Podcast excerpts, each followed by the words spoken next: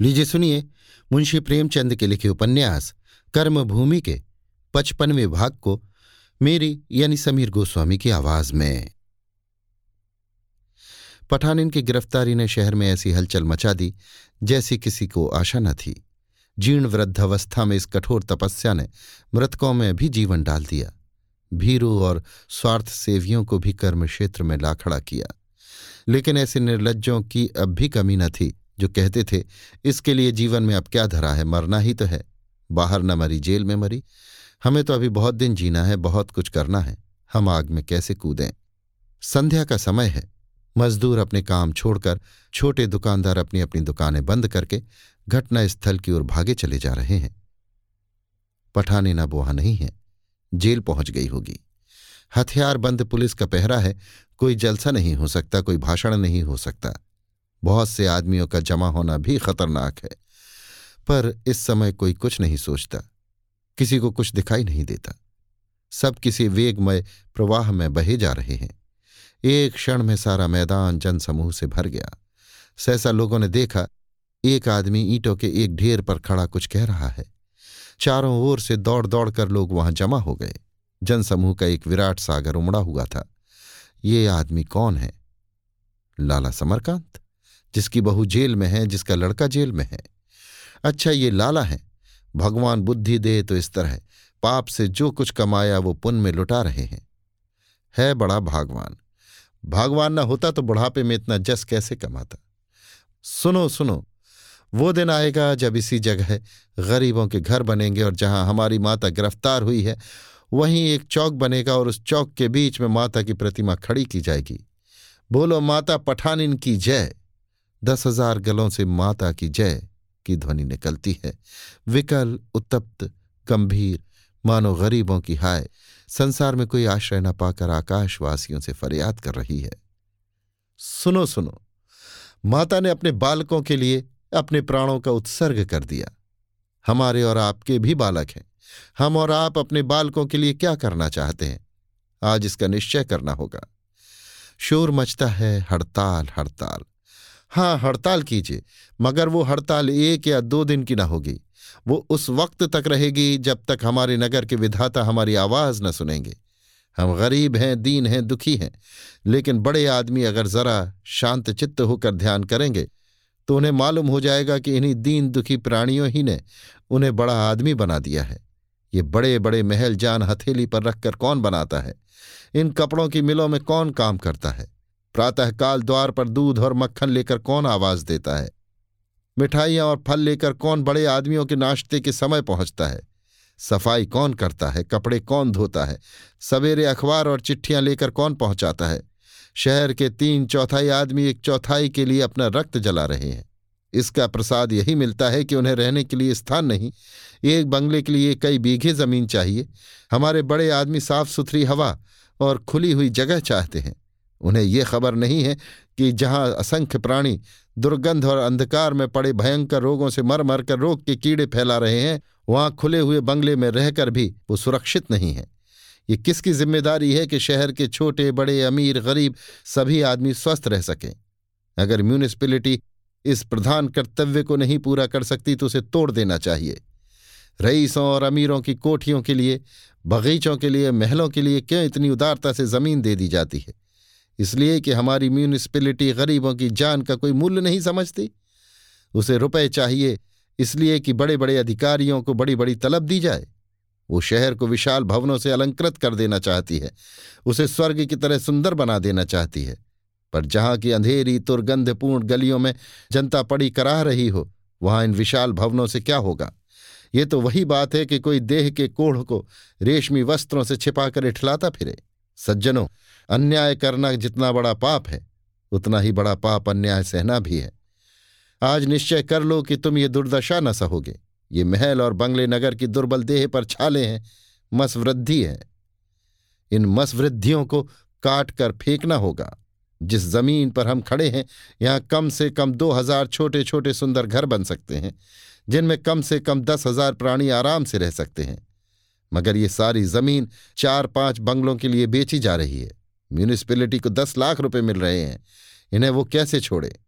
शहर के दस हज़ार मजदूरों की जान दस लाख के बराबर भी नहीं। एकाएक पीछे के आदमियों ने शोर मचाया। पुलिस पुलिस आ गई। कुछ लोग भागे, कुछ लोग सिमट कर और आगे बढ़ाए।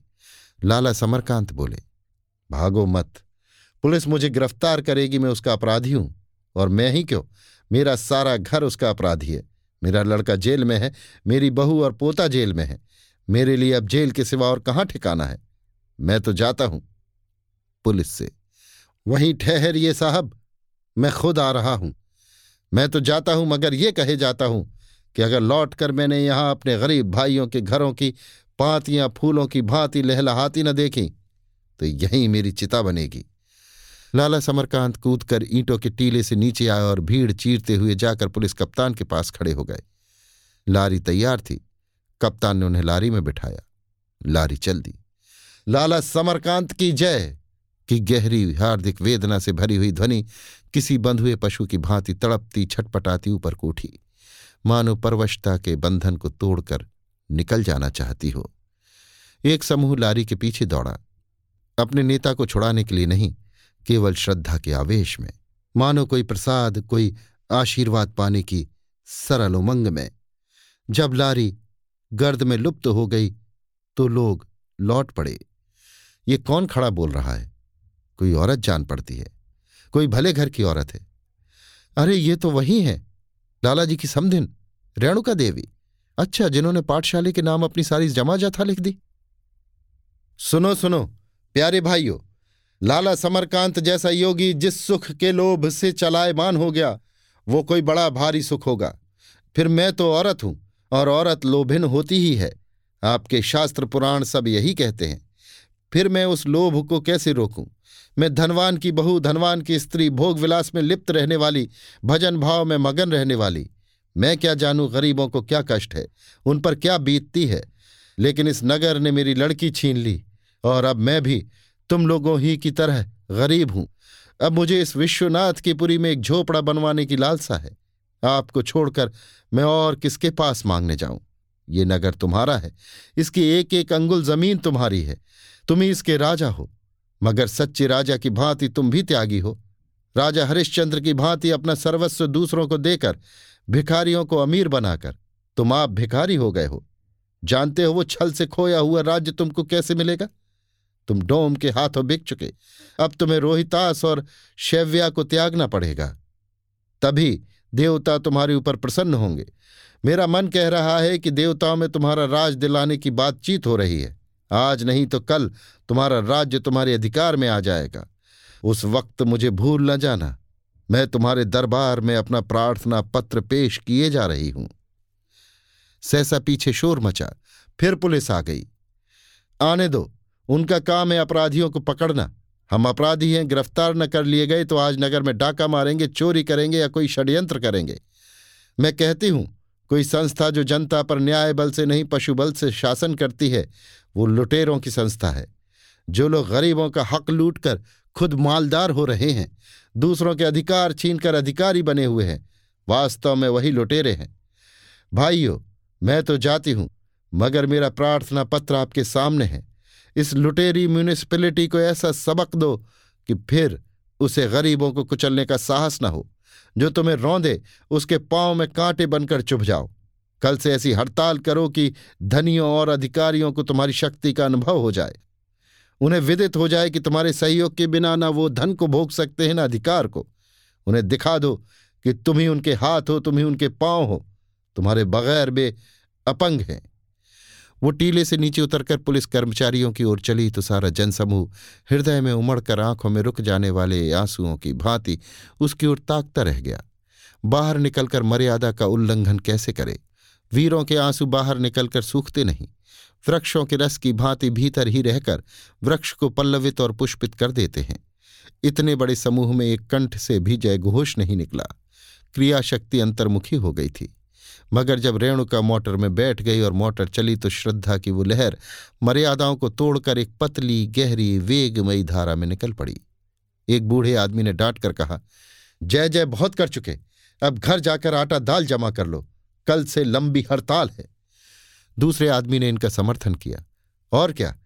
ये नहीं कि यहाँ तो गला फाड़ फाड़ चिल्लाए और सवेरा होते ही अपने अपने काम पर चल दिए। अच्छा ये कौन खड़ा हो गया? वाह इतना भी नहीं पहचानते। डॉक्टर साहब हैं। डॉक्टर साहब भी आ गए। तब तो फतह है। कैसे कैसे शरीफ आदमी हमारी तरफ़ से लड़ रहे हैं। पूछो इन बेचारों को क्या लेना है, जो अपना सुख चैन छोड़कर, अपने बराबर वालों से दुश्मनी मोल लेकर, जान हथेली पर लिए तैयार हैं। हमारे ऊपर अल्लाह का रहम है। इन डॉक्टर साहब ने पिछले दिनों जब प्लेग फैला था, गरीबों की ऐसी खिदमत की कि वाह, जिनके पास अपने भाई बंद तक न खड़े होते थे, वहाँ बेधड़क चले जाते थे और दवा, दारू, रुपया, पैसा, सब तरह की मदद को तैयार। हमारे हाफिज जी तो कहते थे, ये अल्लाह का फरिश्ता है। सुनो सुनो, बकवास करने को रात भर पड़ी है। भाइयों, पिछली बार जब आपने हड़ताल की थी, उसका क्या नतीजा हुआ? अगर फिर वैसी ही हड़ताल हुई तो उससे अपना ही नुकसान होगा। हम में से कुछ लोग चुप रह जाएँगे। बाकी आदमी मतभेद हो जाने के कारण आपस में लड़ते रहेंगे और असली उद्देश्य की किसी को सुधी न रहेगी। सरगनों के हटते ही पुरानी अदावतें निकाली जाने लगेंगी। गड़े मुर्दे उखाड़े जाने लगेंगे। न कोई संगठन रह जाएगा, न कोई ज़िम्मेदारी। सभी पर आतंक छा जाएगा। इसलिए अपने दिल को टटोल कर देख लो। अगर उसमें कच्चापन हो तो हड़ताल का विचार दिल से निकाल डालो। ऐसी हड़ताल से दुर्गंध और गंदगी में मरते जाना कहीं अच्छा है। अगर तुम्हें विश्वास है कि तुम्हारा दिल भीतर से मज़बूत है। उसमें हानि सहने की, भूखों मरने की, कष्ट झेलने की सामर्थ है तो हड़ताल करो। प्रतिज्ञा कर लो कि जब तक हड़ताल रहेगी, तुम अदावतें भूल जाओगे, नफे नुकसान की परवाह न करोगे। तुमने कबड्डी तो खेली ही होगी। कबड्डी में अक्सर ऐसा होता है कि एक तरफ़ के सब गुइयाँ मर जाते हैं, केवल एक खिलाड़ी रह जाता है। मगर वो एक खिलाड़ी भी उसी तरह कानून कायदे से खेलता चला जाता है। उसे अंत तक आशा बनी रहती है कि वो अपने मरे गुइयों को जिला लेगा और सबके सब फिर पूरी शक्ति से बाजी जीतने का उद्योग करेंगे। हर एक खिलाड़ी का एक ही उद्देश्य होता है पाला जीतना। इसके सिवा उस समय उसके मन में कोई भाव नहीं होता। किस गुइया ने उसे कब गाली दी थी? कब उसका कनकौआ फाड़ डाला था? या कब उसको घूसा मारकर भागा था? इसकी उसे जरा भी याद नहीं आती। उसी तरह इस समय तुम्हें अपना मन बनाना पड़ेगा। मैं ये दावा नहीं करता कि तुम्हारी जीत ही होगी। जीत भी हो सकती है, हार भी हो सकती है। जीत या हार से हमें प्रयोजन नहीं। भूखा बालक भूख से विकल होकर रोता है। वो ये नहीं सोचता कि रोने से उसे भोजन मिल ही जाएगा। संभव है माँ के पास पैसे ना हो, या उसका जी अच्छा ना हो। लेकिन बालक का स्वभाव है कि भूख लगने पर रोए। इसी तरह हम भी रो रहे हैं। हम रोते रोते थक कर सो जाएँगे, या माता वात्सल्य से विवश होकर हमें भोजन दे देगी। ये कौन जानता है? हमारा किसी से वैर नहीं। हम तो समाज के सेवक हैं। हम वैर करना क्या जाने? उधर पुलिस कप्तान थानेदार को डांट रहा था। जल्द लारी मंगवाओ। तुम बोलता था आप कोई आदमी नहीं है? अब ये कहाँ से निकल आया?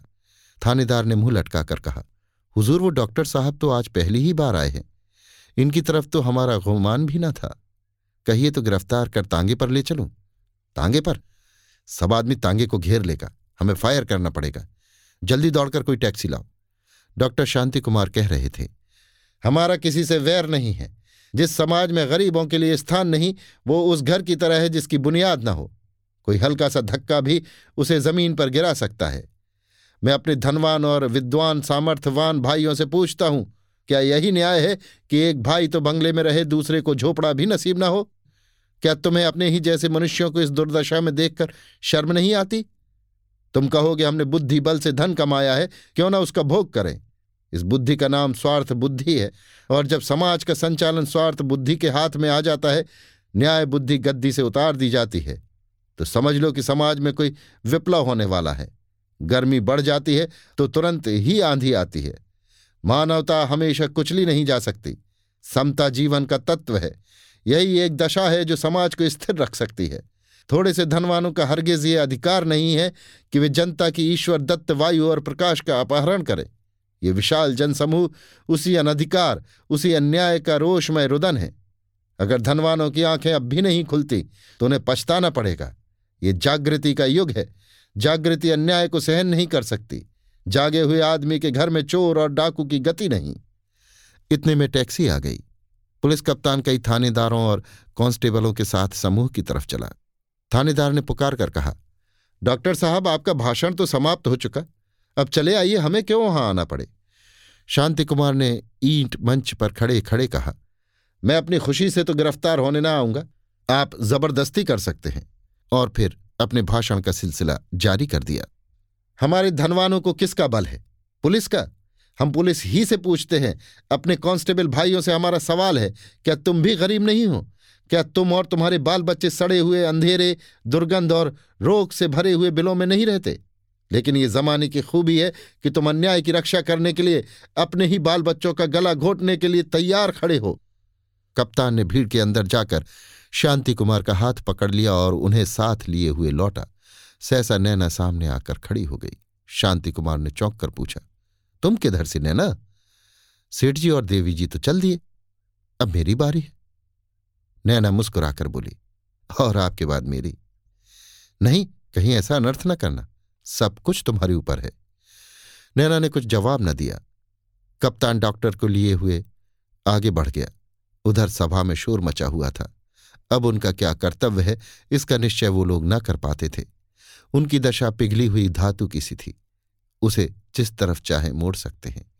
कोई भी चलता हुआ आदमी उनका नेता बनकर उन्हें जिस तरफ़ चाहे ले जा सकता था। सबसे ज़्यादा आसानी के साथ शांति भंग की ओर। चित्त की उस दशा में, जो इन ताबड़तोड़ गिरफ्तारियों से शांति पथ विमुख हो रहा था, बहुत संभव था कि वे पुलिस पर पत्थर फेंकने लगते या बाज़ार लूटने पर आमादा हो जाते। उसी वक्त नैना उनके सामने जाकर खड़ी हो गई। वो अपनी बग्घी पर सैर करने निकली थी। रास्ते में उसने लाला समरकांत और रेणुका देवी के पकड़े जाने की खबर सुनी। उसने तुरंत कोचवान को इस मैदान की ओर चलने को कहा और दौड़ी हुई चली आ रही थी। अब तक उसने अपने पति और ससुर की मर्यादा का पालन किया था। अपनी ओर से कोई ऐसा काम न करना चाहती थी कि ससुराल वालों का दिल दुखे या उनके असंतोष का कारण हो, लेकिन ये खबर पाकर वो संयत न रह सकी। मनीराम जामे से बाहर हो जाएँगे, लाला धनीराम छाती पीटने लगेंगे, उसे गम नहीं। कोई उसे रोक ले तो वो कदाचित आत्महत्या कर बैठे। वो स्वभाव से ही लज्जाशील थी। घर के एकांत में बैठकर वो चाहे भूख मर जाती, लेकिन बाहर निकलकर किसी से सवाल करना उसके लिए असाध्य था। रोज जलसे होते थे, लेकिन उसे कभी कुछ भाषण करने का साहस नहीं हुआ। ये नहीं कि उसके पास विचारों का अभाव था, अथवा वो अपने विचारों को व्यक्त न कर सकती थी। नहीं, केवल इसलिए कि जनता के सामने खड़े होने में उसे संकोच होता था। या यों कहो कि भीतर की पुकार कभी इतनी प्रबल न हुई कि मोह और आलस्य के बंधनों को तोड़ देती।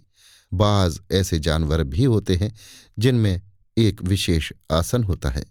उन्हें आप मार डालिए पर आगे कदम न उठाएँगे। लेकिन उस मार्मिक स्थान पर उंगली रखते ही उनमें एक नया उत्साह, एक नया जीवन चमक उठता है। लाला समरकांत की गिरफ्तारी ने नैना के हृदय में उसी मर्म स्थल को स्पर्श कर लिया। वो जीवन में पहली बार जनता के सामने खड़ी हुई। निशंक निश्चल, एक नई प्रतिभा, एक नई प्रांजलता से आभासित। पूर्णिमा के रजत प्रकाश में ईंटों के टीले पर खड़ी, जब उसने अपने कोमल किंतु गहरे कंठ स्वर से जनता को संबोधन किया तो जैसे सारी प्रकृति निस्तब्ध हो गई। सज्जनों, मैं लाला समरकांत की बेटी और लाला धनी राम की बहू हूँ। मेरा प्यारा भाई जेल में है, मेरी प्यारी भावत जेल में है। मेरा सोने सा भतीजा जेल में है। आज मेरे पिताजी भी वहीं पहुँच गए। जनता की ओर से आवाज़ आई, रेणुका देवी भी? हाँ, रेणुका देवी भी, जो मेरी माता की तुल्य थी। लड़की के लिए वही मैका है, जहाँ उसके माँ बाप भाई भावज रहें। और लड़की को मैका जितना प्यारा होता है, उतनी ससुराल नहीं होती। सज्जनों, इस ज़मीन के कई टुकड़े मेरे ससुर जी ने खरीदे हैं। मुझे विश्वास है, मैं आग्रह करूँ तो वो यहाँ अमीरों के बंगले न बनवाकर गरीबों के घर बनवा देंगे। लेकिन हमारा उद्देश्य ये नहीं है। हमारी लड़ाई इस बात पर है कि जिस नगर में आधे से ज़्यादा आबादी गंदे बिलों में मर रही हो, उसे कोई अधिकार नहीं है कि महलों और बंगलों के लिए ज़मीन बेचे। आपने देखा था, यहाँ कई हरे भरे गाँव थे। म्यूनिसपैलिटी ने नगर निर्माण संघ बनाया। गाँव के किसानों की ज़मीन कौड़ियों के दाम छीन ली गई और आज वही ज़मीन अशरफियों के दाम बिक रही है। इसलिए कि बड़े आदमियों के बंगले बने हम अपने नगर के विधाताओं से पूछते हैं, क्या अमीरों ही के जान होती है? गरीबों के जान नहीं होती। अमीरों ही को तंदुरुस्त रहना चाहिए। गरीबों को तंदुरुस्ती की ज़रूरत नहीं। अब जनता इस तरह मरने को तैयार नहीं है। अगर मरना ही है तो इस मैदान में खुले आकाश के नीचे, चंद्रमा के शीतल प्रकाश में मरना, बिलों में मरने से कहीं अच्छा है। लेकिन पहले हमें नगर विधाताओं से एक बात और पूछ लेना है। कि वो अब भी हमारा निवेदन स्वीकार करेंगे या नहीं? अब भी इस सिद्धांत को मानेंगे या नहीं? अगर उन्हें घमंड हो के हथियार के ज़ोर से गरीबों को कुचलकर उनकी आवाज़ बंद कर सकते हैं तो ये उनकी भूल है। गरीबों का रक्त जहाँ गिरता है, वहाँ हर एक बूंद की जगह एक एक आदमी उत्पन्न हो जाता है। अगर इस वक्त नगर विधाताओं ने गरीबों की आवाज़ सुन ली तो उन्हें सैत का यश मिलेगा। क्योंकि गरीब बहुत दिनों गरीब नहीं रहेंगे और वो जमाना दूर नहीं है जब गरीबों के हाथ में शक्ति होगी। विप्लव के जंतु को छेड़ छेड़ कर न जगाओ। उसे जितना ही छेड़ोगे, उतना ही झल्लाएगा और जब वो उठकर जमाई लेगा और ज़ोर से दहाड़ेगा तो फिर तुम्हें भागने को राह न मिलेगी। हमें बोर्ड के मेंबरों को यही चेतावनी देनी है। इस वक्त बहुत ही अच्छा अवसर है। सभी भाई म्यूनिसपैलिटी के दफ्तर चलें। अब देर न करें। नहीं मेंबर अपने अपने घर चले जाएँगे। हड़ताल में उपद्रव का भय है, इसलिए हड़ताल उसी हालत में करनी चाहिए, जब और किसी तरह काम न निकल सके। नैना ने झंडा उठा लिया और म्यूनिसपैलिटी के दफ्तर की ओर चली। उसके पीछे बीस पच्चीस हज़ार आदमियों का एक सागर उमड़ता हुआ चला, और ये दल मेलों की भीड़ की तरह अश्रृंखल नहीं, फौज की कतारों की तरह श्रृंखलाबद्ध था। आठ आठ आदमियों की असंख्य पंक्तियाँ गंभीर भाव से एक विचार, एक उद्देश्य, एक धारणा की आंतरिक शक्ति का अनुभव करती हुई चली जा रही थी और उनका तांता न टूटता था। मानो भूगर्भ से निकलती चली आती हों। सड़क के दोनों ओर छज्जों और छतों पर दर्शकों की भीड़ लगी हुई थी। सभी चकित थे। उफ! कितने आदमी हैं। अभी चले ही आ रहे हैं। तब नैना ने ये गीत शुरू कर दिया, जो इस समय बच्चे बच्चे की जबान पर था। हम भी मानव तनधारी हैं। कई हज़ार गलों से संयुक्त सजीव और व्यापक स्वर गगन में गूंज उठा। हम भी मानव तनधारी हैं। नैना ने उस पद की पूर्ति की। क्यों हमको नीच समझते हो? कई हज़ार गलों ने साथ दिया। क्यों हमको नीच समझते हो? नैना, क्यों अपने सच्चे दासों पर? जनता, क्यों अपने सच्चे दासों पर? नैना, इतना अन्याय बरतते हो? जनता इतना अन्याय बरतते हो। इधर म्यूनिसिपल बोर्ड में यही प्रश्न छिड़ा हुआ था। हाफिज हलीम ने टेलीफोन का चौंगा मेज पर रखते हुए कहा, डॉक्टर शांति कुमार भी गिरफ़्तार हो गए। मिस्टर सेन ने निर्दयता से कहा, अब इस आंदोलन की जड़ कट गई। शगुन कह रहे हैं, पंडित ओंकार नाथ ने चुटकी ली। उस ब्लॉक पर अब बंगले न बनेंगे, शगुन कह रहे हैं। सेन बाबू भी अपने लड़के के नाम से उस ब्लॉक के एक भाग के खरीदार थे, जल उठे। अगर बोर्ड में अपने पास किए हुए प्रस्तावों पर स्थिर रहने की शक्ति नहीं है तो उसे इस्तीफा देकर अलग हो जाना चाहिए। मिस्टर शफीक ने, जो यूनिवर्सिटी के प्रोफेसर और डॉक्टर शांति कुमार के मित्र थे, सैन को आड़े हाथों लिया। बोर्ड के फैसले खुदा के फैसले नहीं हैं। उस वक्त बेशक बोर्ड ने उस ब्लॉक को छोटे छोटे प्लॉटों में नीलाम करने का फैसला किया था, लेकिन उसका नतीजा क्या हुआ? आप लोगों ने वहाँ जितना इमारती सामान जमा किया, उसका कहीं पता नहीं है। हज़ार आदमी से ज़्यादा रोज रात को वहीं सोते हैं। मुझे यकीन है कि वहाँ काम करने के लिए मजदूर भी राज़ी न होगा। मैं बोर्ड को खबरदार किए देता हूँ कि अगर उसने अपनी पॉलिसी बदल न दी तो शहर पर बहुत बड़ी आफत आ जाएगी। सेठ समरकांत और शांति कुमार का शरीक होना बता रहा है कि यह तहरीक बच्चों का खेल नहीं है। उसकी जड़ बहुत गहरी पहुँच गई है और उसे उखाड़ फेंकना अब करीब करीब गैर मुमकिन है। बोर्ड को अपना फैसला रद्द करना पड़ेगा। चाहे अभी करें या सौ पच्चीस जानों की नज़र लेकर करें। अब तक का तजुर्बा तो यही कह रहा है कि बोर्ड की सख्तियों का बिल्कुल असर नहीं हुआ, बल्कि उल्टा ही असर हुआ। अब जो हड़ताल होगी, वो इतनी खौफनाक होगी कि उसके ख्याल से रोंगटे खड़े होते हैं। बोर्ड अपने सिर पर बहुत बड़ी ज़िम्मेदारी ले रहा है। मिस्टर हामिद अली कपड़े की मिल के मैनेजर थे। उनकी मिल घाटे पर चल रही थी। डरते थे, कहीं लंबी हड़ताल हो गई तो बधिया ही बैठ जाएगी। थे तो बेहद मोटे, मगर बेहद मेहनती। बोले, हक को तस्लीम करने में बोर्ड को क्यों इतना पशुपेश हो रहा है? ये मेरी समझ में नहीं आता। शायद इसलिए कि उसके गरूर को झुकना पड़ेगा। लेकिन हक के सामने झुकना कमज़ोरी नहीं, मजबूती है। अगर आज इसी मसले पर बोर्ड का नया इंतखाब हो तो मैं दावे से कह सकता हूँ कि बोर्ड का ये रिजोल्यूशन हरफ गलत की तरह मिट जाएगा। बीस पच्चीस हज़ार गरीब आदमियों की बेहतरी और भलाई के लिए अगर बोर्ड को दस बारह लाख का नुकसान उठाना और दस पाँच मेंबरों की दिल शिकनी करनी पड़े तो उसे फिर टेलीफोन की घंटी बजी। हाफिज हलीम ने कान लगाकर सुना और बोले, पच्चीस हज़ार आदमियों की फौज हमारे ऊपर धावा करने आ रही है। लाला समरकांत की साहबजादी और सेठ धनीराम की बहू उसकी लीडर हैं। डीएसपी ने हमारी राय पूछी है और ये भी कहा है कि फायर किए बगैर जुलूस पीछे हटने वाला नहीं। मैं इस मामले में बोर्ड की राय जानना चाहता हूँ। बेहतर है कि वोट ले लिए जाएँ। जब्ते की पाबंदियों का मौका नहीं है। आप लोग हाथ उठाएँ। फॉर। बारह हाथ उठे। अगेंस्ट। दस हाथ उठे। लाला धनीराम न्यूट्रल रहे। तो बोर्ड की राय है कि जुलूस को रोका जाए, चाहे फायर करना पड़े। सैन बोले, क्या अब भी कोई शक है? फिर टेलीफोन की घंटी बजी। हाफिज जी ने कान लगाया। डीएसपी कह रहा था, बड़ा गजब हो गया। अभी लाला मनीराम ने अपनी बीवी को गोली मार दी। हाफिज जी ने पूछा, क्या बात हुई? अभी कुछ मालूम नहीं। शायद मिस्टर मनीराम गुस्से में भरे हुए जुलूस के सामने आए और अपनी बीवी को वहाँ से हट जाने को कहा। लेडी ने इनकार किया। इस पर कुछ कहा सुनी हो गई। मिस्टर मनीराम के हाथ में पिस्तौल थी, फ़ौरन शूट कर दिया। अगर वो भाग न जाए तो धज्जियाँ उड़ जाएँ। जुलूस अपने लीडर की लाश उठाए, फिर म्यूनिसिपल बोर्ड की तरफ़ जा रहा है। हाफिज जी ने मेंबरों को ये खबर सुनाई तो सारे बोर्ड में सनसनी दौड़ गई। मानो किसी जादू से सारी सभा पाषाण हो गई हो। सहसा लाला धनीराम खड़े होकर भर्राई हुई आवाज़ में बोले, सज्जनों, जिस भवन को एक एक कंकड़ जोड़ छोड़कर पचास साल से बना रहा था, वो आज एक क्षण में ढह गया।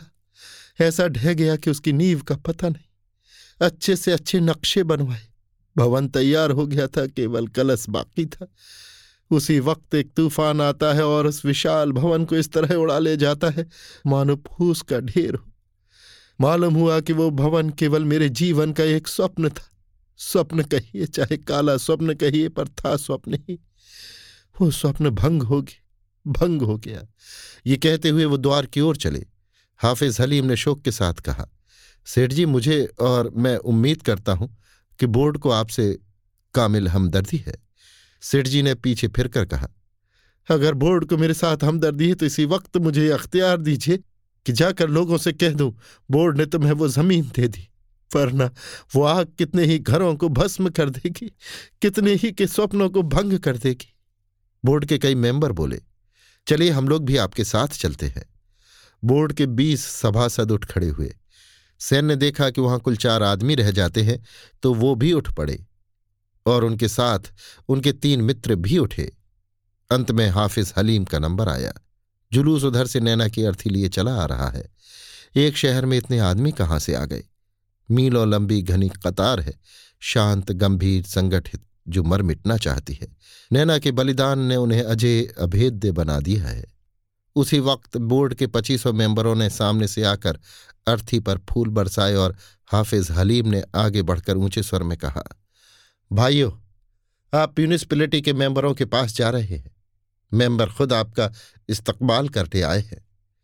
बोर्ड ने आज इत्तेफाक राय से पूरा प्लॉट आप लोगों को देना मंजूर कर लिया। मैं इस बोर्ड को मुबारकबाद देता हूँ और आपको भी। आज बोर्ड ने तस्लीम कर लिया कि गरीबों की सेहत, आराम और ज़रूरत को वो अमीरों के शौक, तकल्लुफ़ और हविस से ज़्यादा लिहाज के काबिल समझता है। उसने तस्लीम कर लिया कि गरीबों का उस पर। उससे कहीं ज़्यादा हक है जितना अमीरों का। उसने तस्लीम कर लिया कि बोर्ड रुपए की नस्बत रियाया की जान की ज़्यादा कद्र करता है। उसने तस्लीम कर लिया कि शहर की जीनत बड़ी बड़ी कोठियों और बंगलों से नहीं छोटे छोटे आरामदेह मकानों से है, जिसमें मजदूर और थोड़ी आमदनी के लोग रह सकें। मैं खुद उन आदमियों में हूँ जो इस उसूल को तस्लीम न करते थे। बोर्ड का बड़ा हिस्सा मेरे ही ख्याल के आदमियों का था। लेकिन आपकी कुर्बानियों ने और आपके लीडरों की जाबाजियों ने बोर्ड पर फतह पाई और आज उस फतह पर आपको मुबारकबाद देता हूँ और इस फतह का सहरा उसके सिर है, जिसका जनाजा आपके कंधों पर है। लाला समरकांत मेरे पुराने रफीक हैं। उनका सपूत बेटा मेरे लड़के का दिली दोस्त है। अमरकांत जैसा शरीफ नौजवान मेरी नज़र से नहीं गुजरा। उसकी सोहबत का असर है कि आज मेरा लड़का सिविल सर्विस छोड़कर जेल में बैठा हुआ है। नैना देवी के दिल में जो कश्मकश हो रही थी, उसका अंदाज़ा हम और आप नहीं कर सकते। एक तरफ़ बाप और भाई और भावत जेल में कैद, दूसरी तरफ़ शौहर और ससुर, मिल्कियत और जायदाद की धुन में मस्त। लाला धनीराम मुझे मुआफ करेंगे। मैं उन पर फिक्रा नहीं कसता। जिस हालत में वो गिरफ़्तार थे, उसी हालत में हम और आप और सारी दुनिया गिरफ़्तार है। उनके दिल पर इस वक्त एक ऐसे गम की चोट है, जिससे ज़्यादा दिल शिकन कोई सदमा नहीं हो सकता। हमको और मैं यकीन करता हूँ, आपको भी, उनसे कामिल हमदर्दी है। हम सब उनके गम में शरीक हैं। नैना देवी के दिल में मैं के और ससुराल की लड़ाई शायद इस तहरीक के शुरू होते ही शुरू हुई और आज उसका ये हसरतनाक अंजाम हुआ। मुझे यकीन है कि उनकी इस पाक कुर्बानी की यादगार हमारे शहर में उस वक्त तक रहेगी, जब तक इसका वजूद कायम रहेगा। मैं बुत परस्त नहीं हूँ लेकिन सबसे पहले मैं तजवीज करूँगा कि उस प्लॉट पर जो मोहल्ला आबाद हो, उसके बीचों बीच इस देवी की यादगार नसब की जाए, ताकि आने वाली नस्लें उसकी शानदार कुर्बानी की याद ताज़ा करती रहें। दोस्तों, मैं इस वक्त आपके सामने कोई तकरीर नहीं करता हूँ। ये न तकरीर करने का मौका है, न सुनने का।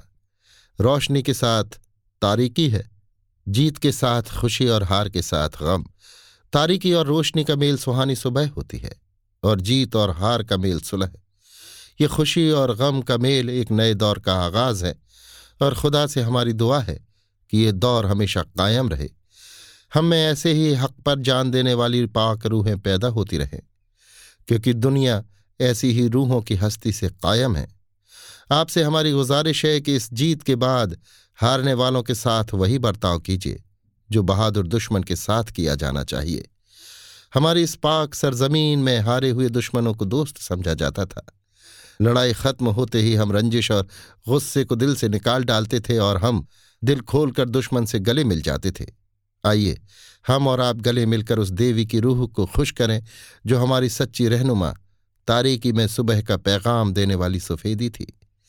खुदा हमें तौफीक दे कि सच्चे शहीद से हम हक परस्ती और खिदमत का सबक हासिल करें। हाफिज जी के चुप होते ही नैना देवी की जय की ऐसी श्रद्धा में डूबी हुई ध्वनि उठी कि आकाश तक हिल उठा। फिर हाफिज हलीम की भी जय जयकार हुई और जलूस गंगा की तरफ़ रवाना हो गया। बोर्ड के सभी मेंबर जलूस के साथ थे। सिर्फ़ हाफिज हलीम म्यूनिसपैलिटी के दफ्तर में जा बैठे और पुलिस के अधिकारियों से कैदियों की रिहाई के लिए परामर्श करने लगे। जिस संग्राम को छह महीने पहले एक देवी ने आरंभ किया था, उसे आज एक दूसरी देवी ने अपने प्राणों की बलि देकर अंत कर दिया। अभी आप सुन रहे थे मुंशी प्रेमचंद के लिखे उपन्यास, कर्मभूमि के पचपनवें भाग को मेरी यानी समीर गोस्वामी की आवाज़ में।